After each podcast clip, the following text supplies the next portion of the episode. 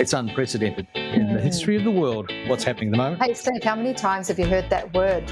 Every time I hear it on the news, I'm like, oh, there's that word again. Whoever heard of the word self-isolation? Hashtag ISO. I reckon there's a lot of gamers in the world that are just going, what? No, New Zealand's in complete lockdown, right? You can't get takeaways in New Zealand. Bottle stores aren't open in New Zealand. I mean, if they closed bottle stores in Australia, there would be a revolution. We are being so controlled right now. And it's what the world needs now is a couple of actors trying to work things out for you. Oh, yeah, because actors know best. Yeah, yeah, nah. What? Welcome, everyone. I can't believe another week has rolled around. This is our 7th episode of Yeah, Yeah, Yeah, Nah. What? I'm Stephen. And I'm Jeanine. Yeah, it's halfway through June. I know. Crazy. 2020. Crazy. How insane. Crazy times. So, yeah, another interesting week. At our last podcast, we were sort of mentioning, you know, things were starting to blow up in the world and they were still blowing up. And, you know, there were protests and there were, you know, bands of protests and, yeah, it's been an interesting week, hasn't it? It has been. And, you know, there's been a big focus on education and, you know, understanding more about the collective pain, I guess.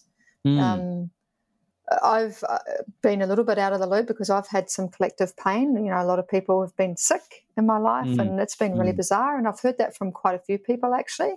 You know, even one of my friends whose mother is sick, she sent me a message saying, she said, this is what I've been told today. And she had 4 different quite serious things. Someone had died, someone had lost a 35-week-old baby, someone had lost their mother had been diagnosed with a cancer. It was just all this stuff. And I feel like there's this intense collective pain right now and this intense collective sadness. And I'm an empath and I feel other people's emotions and other people's pain. And it's been a really challenging week for me, to be honest. Yeah. And I think it reminds us too that, you know, life goes on, the good and the bad continues through this, as much as it's been, you know, it's been the focus, like the focus has been the coronavirus, and then, you know, a lot of the protests around the world have been the focus. But, you know, there are still people in hospitals with other conditions, and, you know, hopefully they're not being neglected. Some of that self-neglect too, because I think people feel bad about going to hospitals, and that, you know, that's been something that's been has been talked about. So yeah, I read something on one of the news feeds that said that they're expecting the cancer rates to increase because people haven't been going to hospital who would have normally gone and been diagnosed.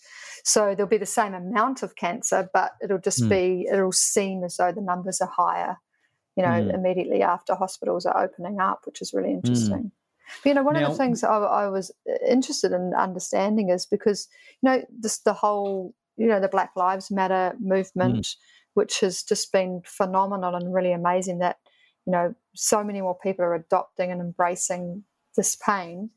It really made me understand, you know, there's so much guilt in the world, right? And so, you know, feeling guilty about having not done anything previously when it came to that cause, but then also feeling guilty about feeling own individual pain when there's this whole collective pain. I found that really interesting. Like, oh, wow, little old me is feeling sad and in pain, but my problems are nothing in comparison to, you know, others. But it's really, really important for us to acknowledge that we can feel our own pain and sadness, and, you know, that's really essential, but without feeling that guilt. Yeah, and I think just after we did the podcast that came out, they were, you know, they came out pretty strong. They were going to ban and prosecute some of the protest organisers, and it also came out that there was someone was tested positive for coronavirus who was at the Melbourne protest. You know, and I think we talked about momentum, and it's not. There's a trigger for these kinds of things that you really can't stop, and I completely get that. And I know that they were hesitant to shut these down straight away. I think probably for fear of looking bad, but at the same time, I couldn't help thinking that, you know, a lot of these issues have been going on for a long time, and perhaps getting together in groups and thousands of people isn't. You know, like how responsible is that right now? And I wouldn't have gone to a protest. I would have tried to find another way. And I, you know, and I, I was just hoping that things weren't clouded, you know, especially at a very interesting time right now, because they're thinking of opening up to football games and, you know, to making things available to a lot more people. And but right now, you know, it was still illegal to gather, you know, more than 100 people. So like I can understand both sides of it. I just thought it was a bit of a risk, you know, and you know, unless you're a medical expert, I thought it was a big risk to have those rallies. And you know, they're still thinking of doing. I mean, Trump's thinking of doing a 19,000 person rally too, which I think is an incredible risk, especially in the States. What's that rally for? It's one of his political rallies. Oh. But if you take out the reason for it, like if you take out the emotion of it and what it's about, just the actual fact of getting together, and you know, especially that there were a lot of Aboriginal people who were involved in the rallies in Sydney and Melbourne, and being a high risk group, a high risk health group in Australia, you know, I was just questioning, like, you know, is it really necessary to do right now? And I get that. The timing it probably is, but I just thought it was a big risk, you know, the risk of you know, more cases coming out. I thought it was quite high. Mm. Yeah, and I think there's a number of ways of looking at that, because if you know, it's your choice ultimately if you go to the rally, right, and put yourself at risk, but then are you taking that risk away from that environment and taking it into other environments? I totally get that. The thing is, how rampant is it right now, really? Well, it's not rampant because we've done exactly what we've done and not gathered in big groups. And, you know, the prime example on the weekend, which was, you know, amazing to see, was I watched two rugby games in New Zealand where there was full crowds, and they've earned the right. They've earned the right to do that. They've earned the right to go back to full crowds and have full contact with people with no social distancing, because they've eradicated. And we haven't done that in Australia yet, you know. And I just think it's, you know, I think there's a low risk. I think when they said, look, you know, I think one of the protest organisers said, look, you know, there's a very low risk. And look, that could be right, but it's like, you know, am I going to trust that view? I mean, is that person a medical expert? I mean, and it's happened overseas, you know, that there has been spikes in cases. And, you know, so... yeah, it's a challenge.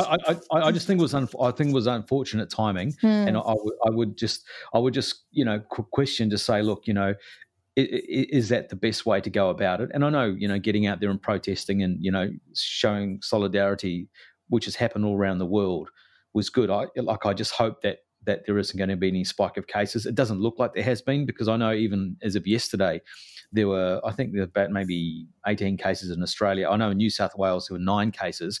Only one of those was like I think a teacher at a school, but all the other 8 were from overseas returned travellers. So, okay. You know. You know what, you mentioned that it's unfortunate timing. I don't think it's unfortunate timing. I think it's because of COVID that this has happened. I think it's been a build-up of angst and frustration and, you know, ultimately because people were feeling at pitch fever already before this happened, before George Floyd was killed.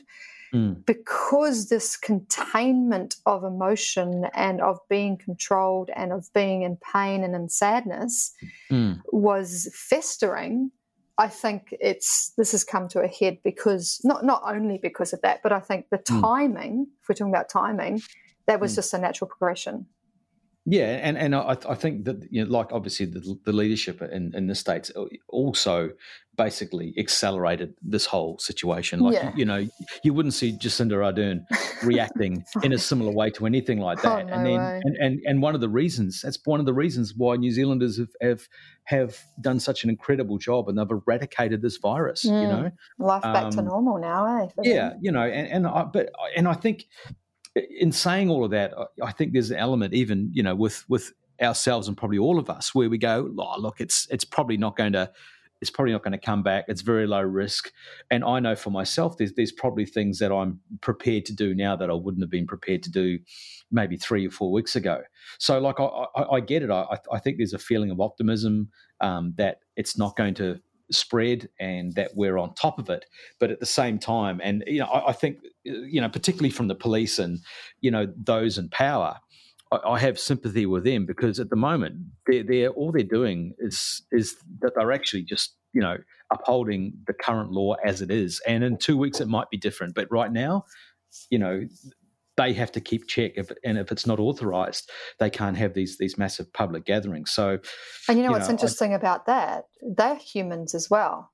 Yeah, totally. Just because you're a police officer doesn't make you susceptible to the emotions and the virus or the, you know, what's going on in the community. And so, you know, some of those police officers might actually agree with the protests.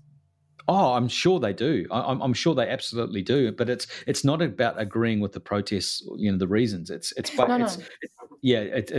just taking out of it. And I think they definitely have empathy for it. I think that's a given. Have empathy for what was going on, but they basically have to uphold the public safety, which I think right now is paramount.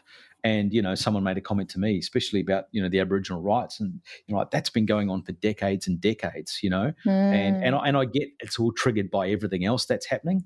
But, you know, and the other thing, you could organise a protest, you could publicise the protest, and you could get it out there in the public speaking. And then if it gets put off, then you've actually you've created a public listening for it, and you put it out there in the minds of the public anyway. So yeah, that's true. You've created awareness on it, and then it can take its own form as the timing is right. Yeah. Yeah. But Absolutely. And, you know, and it doesn't help that, you know, there might be some things that can go ahead and some things that can't go ahead. I mean, for example, you know, the weekend before we went into lockdown, because I remember that I was meant to go to the cricket on the Friday, and then there were no crowds, and then there was a massive Hillsong gathering, you know, so that kind of stuff doesn't help. You know, there's an inconsistency there. Yeah, of what's acceptable. But, you know, if we think about the reasons of those mass gatherings. So you've got the protests, you've got religion. If you think about what's lying beneath those things, there's passion, right? Yeah. So people are passionate about their religion, or they actually, it's a part of their life, and that comes first. For many people, that comes first, their religion, right? And then protest is about standing up for oneself, so being passionate. So it almost seems like when there's passion as a part of the driver, it kind of overrides reason almost, right?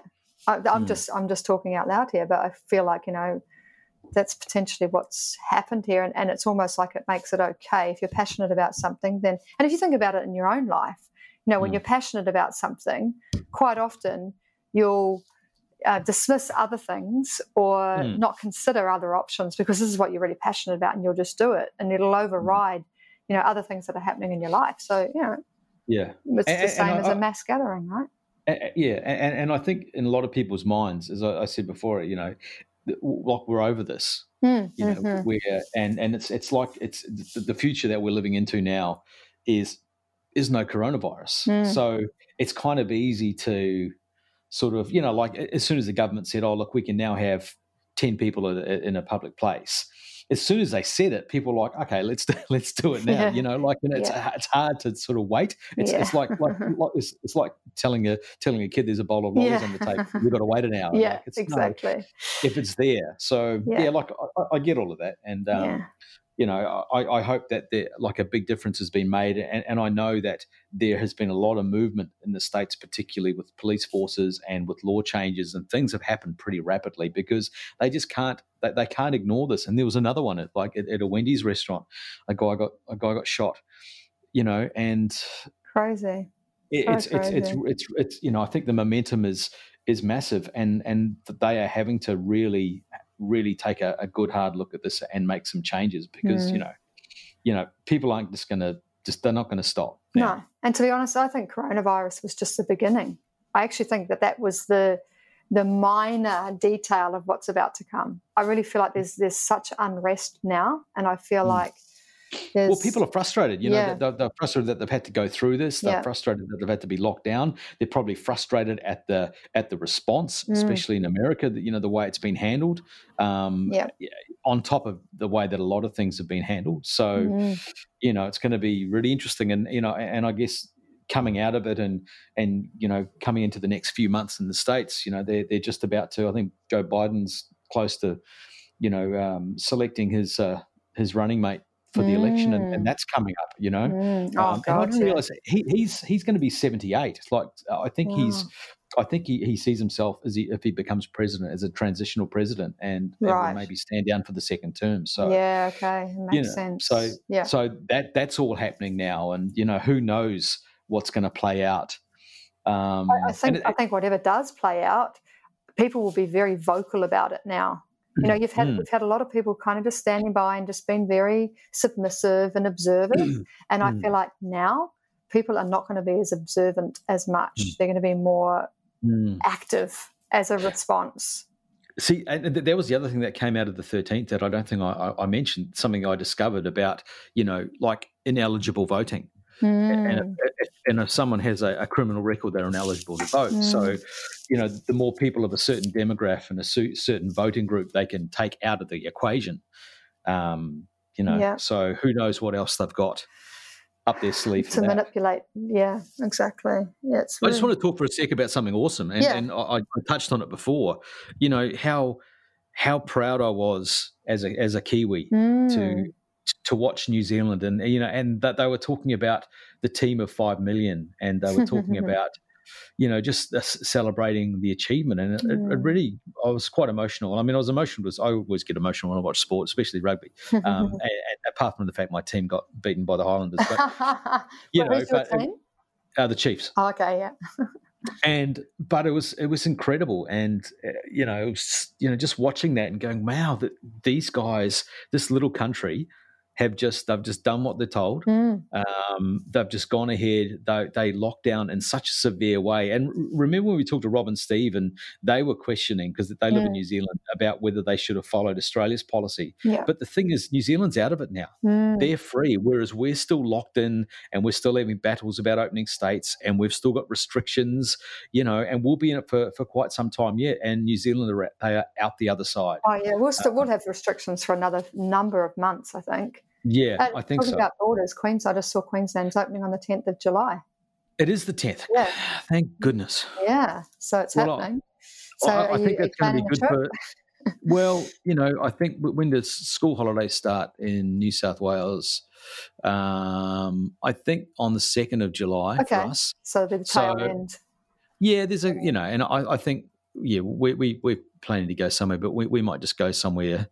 We might go somewhere local, and you know, and also being an actor, you know, you just never know when you have to yeah. But I think it's going to be a very low chance of me having anything. But you know what's really interesting? There might be a lot of kids in New South Wales and Victoria having a third week holiday. Well, yeah, why not? Yeah, exactly. Why not? We already lost so much time this year anyway, so. Yeah, but it was really interesting, and you know, and you look at the response from New Zealand, you look at the response and the leadership from Jacinda Ardern, and I just don't think it's a fluke. That they have managed, and it was in the face of everyone saying our lockdowns are too long, it's going to really hurt our economy. But well, guess what? Their economy is well and truly open now. So it'll be interesting to see that effect though, that long term effect. Oh, totally, yeah. Totally. Is watching the game. Was there a real sense of camaraderie and, you know, we're in this together type feeling from the crowds? Well, yeah, and particularly because the competition, it's Super Rugby Aotearoa, which is just the New Zealand teams, and they've gone through a few law changes as well. I don't want to bore non-sportos with rugby. Yeah, you. Right? Yeah. But you know, they've made some changes, and they're going, well, we can, because we don't have to. They don't have to pander to South Africa mainly, who are the stronger partners in SANZA and Australia. So you know, they're doing it their way. So it's all the Kiwi teams, and you know. To be honest, in Super Rugby, there's, you know, it's teams from Australia, South Africa, New Zealand. The New Zealand derbies were always the best games anyway. Oh, right. So you know, has there never been just an internal domestic competition, New Zealand competition? Oh, yeah. Has it always been? Oh, no. Not in Super Rugby, but there's always been a national provincial championship, right, which continues, which is why New Zealand's so strong and South Africa's strong, because they have internal competitions, which is the next tier down from Super Rugby. Oh, okay. But Super Rugby's always been international, and most recently they've introduced a team from Japan and Argentina. But oh wow, you know, but now it's just going to be New Zealand, and then what's going to happen in the future? Who knows? It could be, you know, like from an inclusion point of view. They might create a bubble with the Pacific Islands, and we might have the Pacific Islands as part of it, which would be amazing because we've, you know, New Zealand as a nation is obviously very, very dependent on Pacific Island people. A lot of Pacific Island people have lived in New Zealand for many generations, and you know, we've basically skimmed the best talent from the Pacific Islands for our rugby teams, yeah. But you know, it's questionable as to how much we've given back to them. So, you know, I'd like to think that if they could have, you know, Fiji and Samoa and Tonga and some of these teams involved, that would be a great thing for the Pacific Islands. Yeah, yeah, that would be amazing and help them with their economy as well, right? Yeah, but it was just, I just felt proud. I just felt really proud that, like, yeah, I'm a Kiwi, and I just feel, you know, and look, I think Australia's done a great job too. I think obviously Australia's a lot bigger. There's a lot more people. It's a lot more complex with the states. It's more complex with the states and the borders. And I think they've done a really good job. And the economic thing, you know, they're looking at the moment about what's going to happen with the house prices. And, you know, I think the worst prediction is that it could be like up to 32% drop in the value of house prices. Sure. And it's, you know, it's going to be the people who have bought sort of recently over the last sort of 2 or 3 years that could be affected by it. There's the impact of rentals with, you know, the foreign students who are not coming now. Right. Yeah. They're starting to come back in. So yeah, there's a whole lot of stuff that will happen. And of course, we're in recession now for the first time in ages. Yeah. Yeah, exactly. We get to experience it. How interesting. But on the bright side, you can get a beer now down the road. Yeah, exactly. I've had a couple of those in the last week, which is nice. Yeah. Poured beer is always good. A couple of places I've been to that haven't had it available because they hadn't got the taps up and running. Okay, I'll have a bottled beer. But, yeah, that's really interesting. What's the feel on the streets there in Sydney? Oh, look, I think things are starting to open up, you know. I think the public transport's starting to open up and more businesses are starting to open up. And also, like, especially with our family, people are being very conscientious. I think we mentioned this last week about if you've got symptoms, you stay home. And even if, you know, we've been tested, but even if it's just for cold or something, hopefully it's going to continue. The tendency would be if you're sick, don't spread it, and it will spread. Even if it's just the cold, if it's going to keep kids home from school, which could affect people's work. And, you know, there really is quite a massive impact, even though not as serious as the coronavirus, but there's a massive impact of people getting colds and flus and having to stay home, or kids stay home from school and people stay home from work. You know, it really impacts people's lives. So hopefully people finally realise what that impact is. You know, like as a working parent, right? It's so hard as a working parent. I'm not anymore. You know, my kids are adults now, but, you know, the flow-on effect of a child being sick it's so difficult for a parent because, you know, you're letting down your work colleagues, you're potentially not earning money, you know, you're having to look after the child, so you've got the stress and the sadness and whatever it might be with having to look after the child. So there's a lot of pressure on families when someone gets sick, right? And it'll be interesting to see if there's any more awareness around that and empathy towards parents with children. You know, because I remember working in multiple workplaces where people were really disrespectful about parents, saying, oh yeah, she's taking another day off because her daughter's sick again, you know, and as the parent carrying that, it's almost a little bit shameful, or you feel a bit guilty, right, that yeah, I'm having to take off another day of work because, you know, my child is sick. And I remember that I used to do temp work, and when my youngest daughter was quite, you know, reasonably young, 2 years old I guess, I would go and do like a week's work or, you know, 10-day assignment.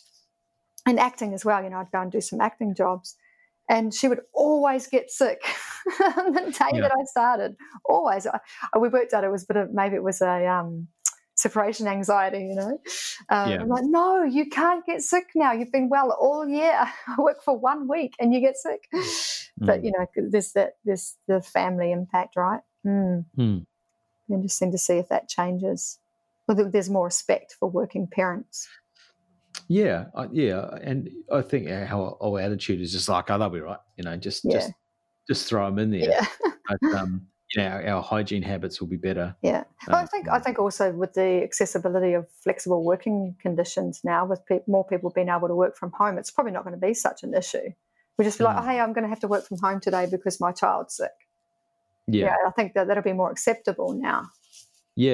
And I think people will go back and have their base in the office. But like if, oh, look, I'm going to be in at 12 and I can do what I need to do. It's been proven that we can do that. I mean, you know, I'd love to see what the shares are in Zoom or something like that. It just would have skyrocketed over there. 100%. That would be such a valuable company right now. Yeah, and living in a suburb that's quite leafy and we've got bushwalks and stuff, people have just been outdoors and doing stuff. So I've got a bit of stuff. Actually, there was a big tree that got taken down around the corner because it was big branches were looking dangerous, and power lines and blah de blah. So, but they mulched this massive tree. It took like 5 truckloads. Oh wow! And one of the neighbours said, "Look, can you dump a big load of stuff here?" And it was only one branch, and it was this beautiful red sort of barky red mulch, this redwood mulch. And it got put in the newsletter, you know, come and grab this mulch. So everybody on our street, including ourselves, have got their front gardens beautifully covered in this red mulch. Have you all got matching white picket fences as well? No, we've got a crappy old red brick fence because we're the dirty old renters in the street. So, but you know, that kind of stuff is really it's good because it's like, you know, why should it just go somewhere else? You know, and then there's another neighbour had some, and he goes, "Help yourself." So I'm just looking around for other trees that could be felled and trying to get in early. So I could get the backyard mulched at the same time. Oh, that's hilarious. Hey, so what are schools up to? Like, what's the feel around schools right now? I think that they're starting to do more things. Like my daughter, they have music as part of with Steiner Education. So their music classes started up, I think, a week or two ago. Awesome. So, you know, so they're introducing, they still do sports, they still don't have assemblies, and, you know, there's not a lot of contact between like the staff and the kids, and even they have to social distance with the teacher a little bit. And no parents are allowed on the campus. So, you know, parents are allowed to go to the gate, but they can't come down to the school unless it's, you know, extreme circumstances or, you know, for reasons. But generally speaking, they're just trying to keep the adults away. Oh, okay. So, but otherwise, it's business as usual for the kids. Okay. They're just doing what they're doing. Right. Okay. I've been teaching English to Chinese students actually. So, so they've been just from my home to their homes at the moment because they're not at school. And a couple of my students on Thursday night was a couple of them were excited and a couple were like, excited that they were going back to school on Monday today. And one of the girls was super excited because she said, we get to do PE. We're allowed to do PE straight away. So I said, what does that mean? And she said, we get to play all the different sports. So they're obviously going straight back into, and I'm not saying this is all of China, but, you know, that wherever they are, I don't even know what province they're in. But they're going back into full on, you know, going into classrooms and doing physical education. And I guess that'll show up when I do the lessons. They'll be transmitting from the classroom rather than from their homes. Oh, great. So, yeah, it'll be really interesting to see how they transition to that, because that's been a long time for them. That's been much longer than us, because they went into lockdown in January, didn't they, or February in China? Yeah, it was a long time. And I've just seen that, like in New South Wales, basically everything is due to open, I think, from July 1st. Okay. So So basically, the whole state's going to open up on July 1st. Okay. With restrictions in place. Well, it's still to do with, I think, everything has to be the social distancing rules of the 4 square metre rule. Okay. So one person per 4 square metres. Okay. But that might go in August. The only exception, which doesn't really affect me anymore, it's nightclubs. Because I think it's you've been to nightclubs, it's pretty hard to have one person every 4 meters when people are grinding up against each other in a nightclub. Well, I don't know. I do not wish to assume you were a grinder. Are you calling me a grinder? No. That's what I'm saying. I'm not assuming. Okay. But I might have to go and test the theory. Why not? But people are usually at quite close quarters, one would say, in a nightclub. So perhaps that's the reason. But pubs, clubs, restaurants. I think I got a message from Fitness First the other day, and so the gym's open again. So I can go back to the gym, which is going to be good. Oh, I will do. Yeah, I absolutely will do. So that'll be good because I've been doing workouts just in my garage with some old weights and my drum kit. I'll play the drums every now and then. So that's been good. That's a good workout. Yes, but it'll be good to mix it up and do something different. So, Definitely. But yeah, from July, July 1st, cinemas, theatres, performance halls, theme parks, showgrounds, strip clubs and brothels can reopen. Oh, there you go. That's going to be in close proximity, isn't it? Yes, I'm just trying to think of the one person per brothel. The mind boggles, but anyway. Watch, don't touch. Yeah. Yes, perhaps so. Peep show. Yeah, so I think in Victoria, 22nd, which is next week, we can increase the numbers. So at the moment it's only 20 people per enclosed area, and that'll be increasing to 50 on the 22nd of June. And then apparently, whether this still stands, on the 1st of July it'll be increasing to 100, but I guess I'll probably reassess that after the 22nd. But so 50 people to a space, so that's good. My birthday's coming up soon, so I'll be able to invite all my 700 friends. Fantastic. Yeah. I was looking forward to having the excuse of, I could only have 10 people, so... I won't ask how old you are. I won't ask how old because that's incredibly impolite. Yeah, very much so. I'm older than 40. I'll be upfront about that. Yeah. Wow. Well, my next big milestone birthday is going to be 60. Yeah, but it's still a way away. Just in a few years, that's all. Yeah, but exactly. You're legit saying that your 60th is the next big one. You're already 50. Yeah, I'm 50. I'm 52 this year. No way.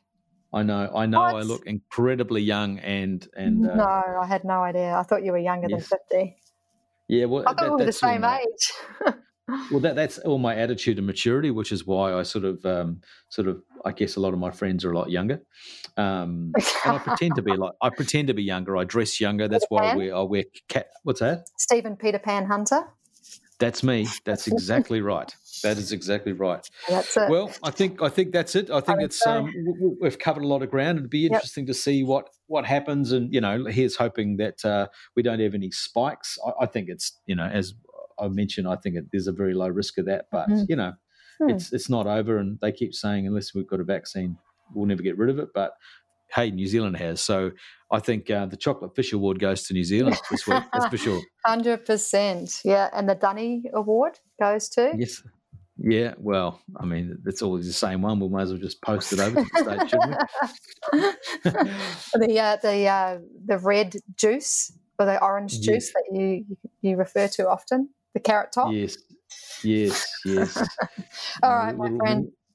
Awesome. It's been amazing. Keep well. You too. Yeah, look after yourself and have a good week, eh? Yep. And we'll catch everyone else next week for another jam-packed edition of Yeah Yeah Nah. What? See you, mate. Keep safe. Ciao. Bye. Yeah, nah. What?